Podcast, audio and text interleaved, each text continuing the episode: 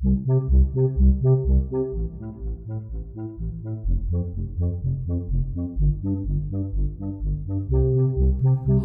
and welcome back, or welcome for the first time to Playtime. My name is Andrew Barnett. I am a child therapist who lives and works in beautiful Asheville, North Carolina, and this is a podcast dedicated to play therapy and child therapy, coming at both of those things from a child centered perspective.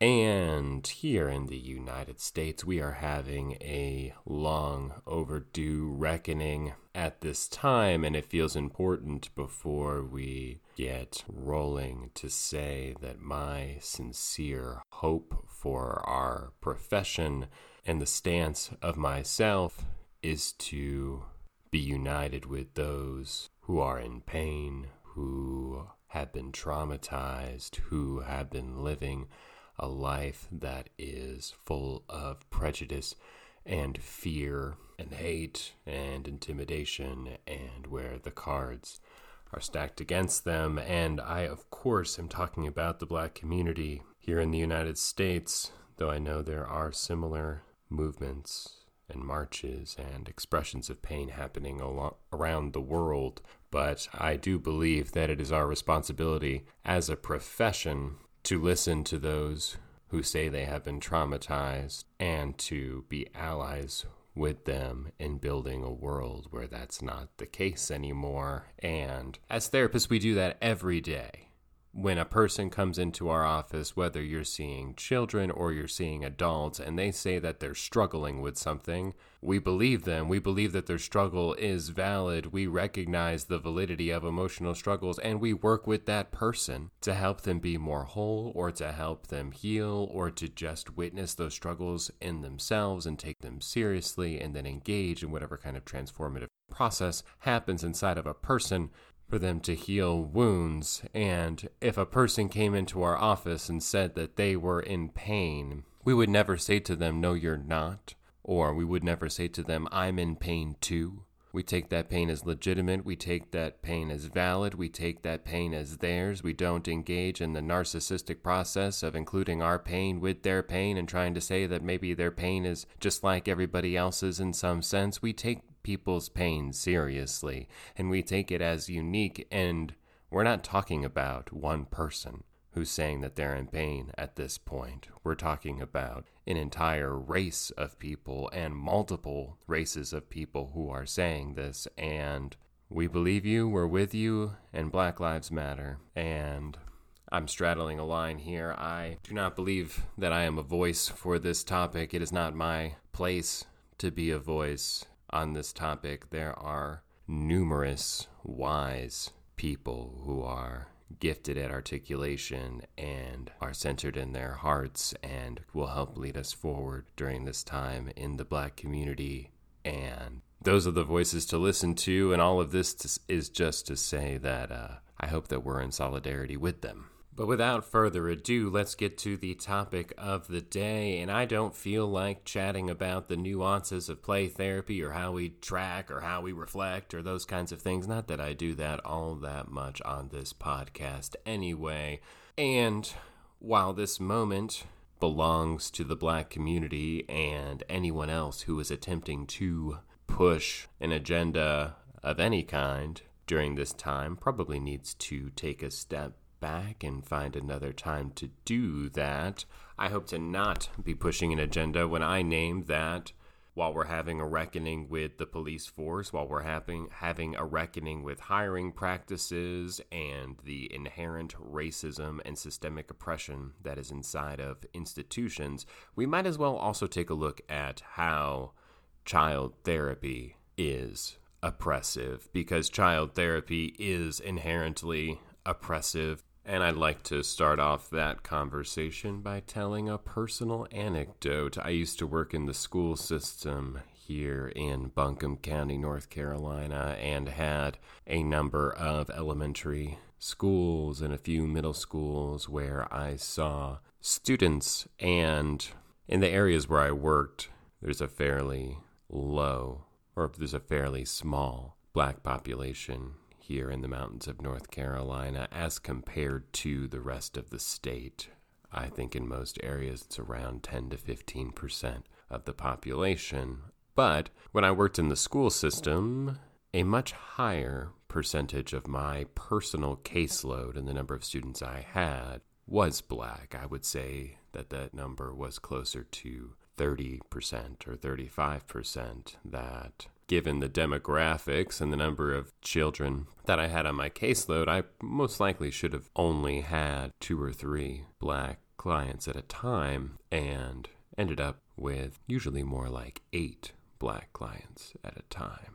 And why I bring that up is because some of those black families didn't trust me at all, and I don't blame them for that for a second. I was generally assigned to these families by the school system, and a lot of them didn't have a lot of trust in the school system. And it felt like some of them kept me at arm's length. And I completely understand that I would be seen as a tool of the state, and the school district assigned me to work with them as a family. So I was a tool of the state. And that's a fair assessment as much as I can say in my heart, like, oh, I'm here to help out your family. Like, you didn't ask for this help, and for that reason, you don't have to accept it, or I won't judge you if you don't.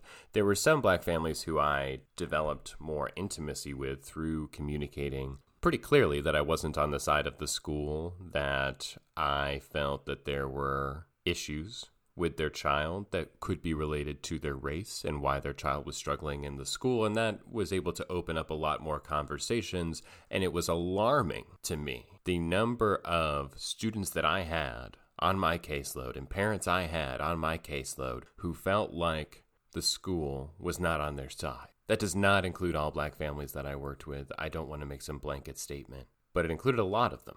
And what I should have done is used my relationships inside of the school to call attention to this fact, to recommend something like, hey, why doesn't the school invite all of the black families in and have a conversation about the ways that they don't feel supported? Or something like that, a way to address it and I can feel proud of the ways that I was able to address that and take it seriously inside of the families and have them have some witnessing around their experience of racism in the school system.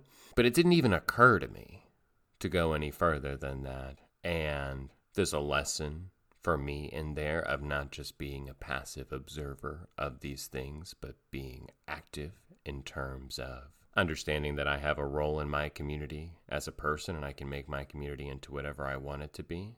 And I also bring it up to name that what the school system was doing and what I was doing and what we were both doing without even really questioning it was saying that, okay, these black students are struggling in this environment. Let's send them to Andrew. Let's send them to a therapist. Let's help them to adjust, which makes it the individual's problem to adjust, the individual child's problem to adjust, and not the problem of the systems to adjust to the reality of a small child who does not even yet have the ego strength or wisdom or identity to be making conscious, active choices and change. It's the difference between changing the system for everyone and asking each individual inside of that system to change themselves and while child therapy is obviously dedicated to the health and healing of each individual child, there's also a shadow side to child therapy, just like there is a shadow side to literally everything. And let's go through a couple examples of shadow sides before we dive into child therapy. The way that I like to look at things at times, and this is a a Jungian lens, at least in the realm of psychology, is to see things in terms of everything containing its opposite. And so we could take a look at schools and say that a school at its best and a teacher at their best facilitates a space where people are able to learn and to grow. And they facilitate a space where people are able to explore the world in a structured way with guidance from someone who's wise, who also cares about them as a person, who provides the safety and facilitation necessary for someone to develop themselves, to gain knowledge, to become wise, to become a actualized active person in this world who is capable because they have the knowledge that they need to do what they are here to do on this planet or to do what they'd like to do on this planet or to be a contributing member of the community.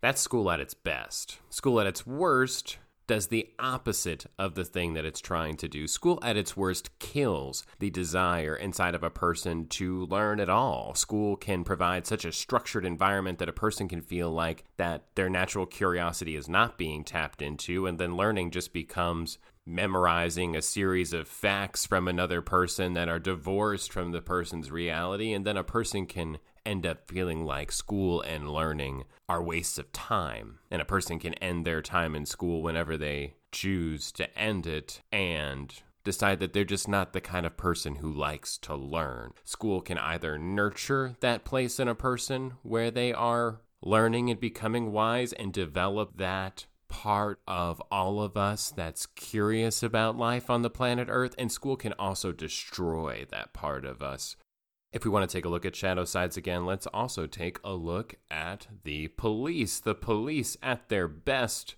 do provide some safety for people. There have been times when the cops have shown up where I've been glad that they showed up. And the police, at their worst, and we're experiencing this right now, and the black community has been experiencing this for a long time, provide exactly the opposite of what they're supposedly trying to provide. They provide a lack of safety. The cops can show up and it can feel even worse and more scary than it did before. Instead of feeling like things are back in control, we can feel in less control when the police arrive. And so, again, police are capable of both sides of that and both potentials in that exist inside of the police if we are still choosing to continue to have them. And the same is true for child therapy. We are no exception to all of this, and we need to understand the inherent oppression in our profession if we are not going to unknowingly perpetuate oppression inside of our profession.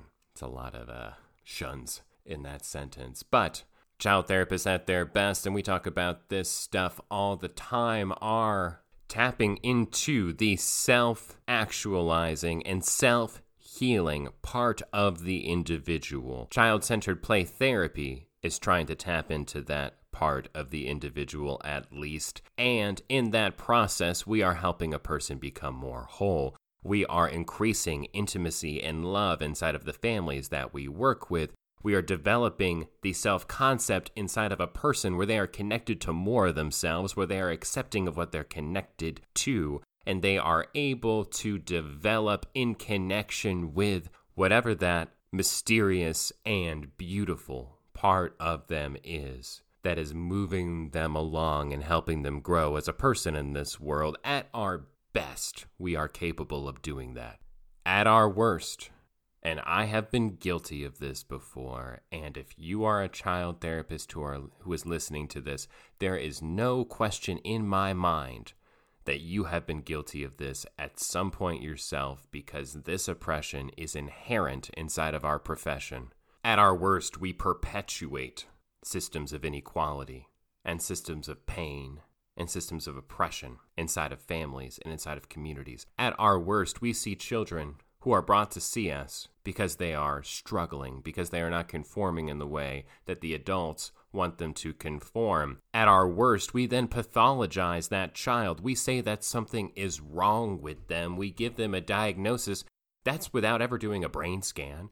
If we're saying someone has a diagnosis, then we're saying that something is wrong with them. In that process, we are immediately doing that child violence, and we are immediately taking the responsibility off of the environment and placing that responsibility on the child to fix themselves, to get better themselves, to figure this shit out, instead of taking a look at the systems that are in place. And that's not just me trying to put down parents and say that we could all parent better. I do believe there is a lack of love inside of our families, but I don't even want to put that responsibility onto families for that. As a profession, we can put that responsibility even onto parents to try to help themselves and not place the focus where we need to place the focus, which is on the systems that we live in, which is on the world that we live in. How often do we see a child who is full of rage? Who is full of rage. Rage at the school system, rage at their family, rage at all of the authorities and institutions, and we immediately pathologize that rage. We delegitimize that rage instead of seeing it as valid. We can have our focus be on how do we get this kid to be less mad instead of just sitting with it for a second and taking in the fact that this child is angry at the world, that this child feels violated by the world, that this child doesn't think the world is fair, that this child doesn't think the world is full of beauty and joy. This child continually feels repressed and oppressed by their environment and constantly feels the need to battle against it. And if we can just sit with the pain of that for a second, this is how it's not that dissimilar, say, to what's going on now. Our responsibility as white people, at a minimum, at a minimum, is to accept the pain that is being expressed and find a way to hold it. Find a way to hold the reality of it. Because when we do that, then we're connected to the reality of the other people in our community and we can feel more mobilized for, for action, for speaking out, for being in alliance with, rather than judging or condemning it. It's not dissimilar with the kids that we see at our worst we can place responsibility on the children that we see for the emotions and the behaviors that have brought them in to see us, when in reality, if you are a child therapist and you are seeing a caseload of children, what you are getting is a snapshot of your community, is a snapshot of the pain in your community. You're not getting a bunch of children coming to see you who all have a couple chemicals missing inside of their brain. You're getting some kids coming to see you who are in legitimate pain, legitimate pain due to a variety of factors, and us sitting with that legitimate pain can help us to understand what is wrong in the world, where love is lacking in the world, where the world needs to heal, not where that particular child needs to heal. That doesn't mean we won't still see them. We will. We will validate their pain. We will help them to live with their pain. We'll help them to be strong in their pain. But we're not trying to take their pain away from them. But at our worst, we are trying to do that. We're handing them coping skills to help make them less angry. We're handing them judgment when they are angry. We're feeling excitement in ourselves, even if you're not placing judgment on the children that you see. I can feel excited in myself when a child is less angry. And immediately when I'm doing that, I am judging because I'm saying that not being angry is better than being angry. I'm saying that not being in despair is better than being in despair. And where do I get off saying that? If the institutions that we're living in are not serving people and they're not serving children, and maybe the children are right. And regardless of whether they're right or they're wrong, they're in pain. And it's not their responsibility to not be in pain. It doesn't mean that they're messed up in the head or the heart because they're in pain. It's just descriptive. As therapists, we have the privilege, the privilege of getting to know the depths of pain that live inside of our communities and different people. We get the privilege to witness that. We get the privilege to know just how much pain is living inside of the children or the people in the communities that we live in. And what do we do with that pain? We can hold it we can accept it. We can cry if we need to, right? We can be sad if we need to. We can grieve if we need to. We can be angry if we need to. And we cannot judge those motions inside of ourselves, and we can help people to live in and through their pain rather than trying to get them to resubmit to the environments that they're in. I am guilty myself of judging a child's progress based on whether or not they are submitting to the adults in their environment. And the reports of that the, the adults inside of their environments on how they're doing based on whether or not they're submitting to those adults. And there's reasons why that's the case right? Ch- children don't choose to be brought into therapy. They're brought to us for therapy and they are brought to us for therapy based on the reasons that the adults who are choosing to bring them have brought them and so it's easy then, right? It's easy to use that as a criteria for progress or health or growth or development. But it's a trap. It's a trap that serves the structures of our world. And I think we're all having a little bit of a reckoning right now in terms of taking a hard look at the structures that we live in, recognizing the inherent oppression inside of those structures, and resolving ourselves to creating a world full of heart and full of love and full of empathy and full of mutual respect. And we're capable of that as child therapists, but we need to be aware of our shadow side. And that's all I've got for this episode of Playtime. Thank you for listening. Please rate and review and subscribe and all that good stuff. It helps the show to get more reach. It had been a little while since I put an episode out. If you just missed the melodious sound of my voice, then check out the Am I Broken Survivor Stories podcast, which is hosted by my good friend and colleague Papillon de Boer, and we did three episodes on the effects of child sexual abuse on adult men in the group work that we do. So not a light listen, but I think that they're I think that they're all right if you do anything like that kind of trauma work. I hope it's worth your time if you check it out. Check out barnettchildtherapy.com for child centered children's books and other nonsense that I've got up there. And yeah, I'll catch you all next time.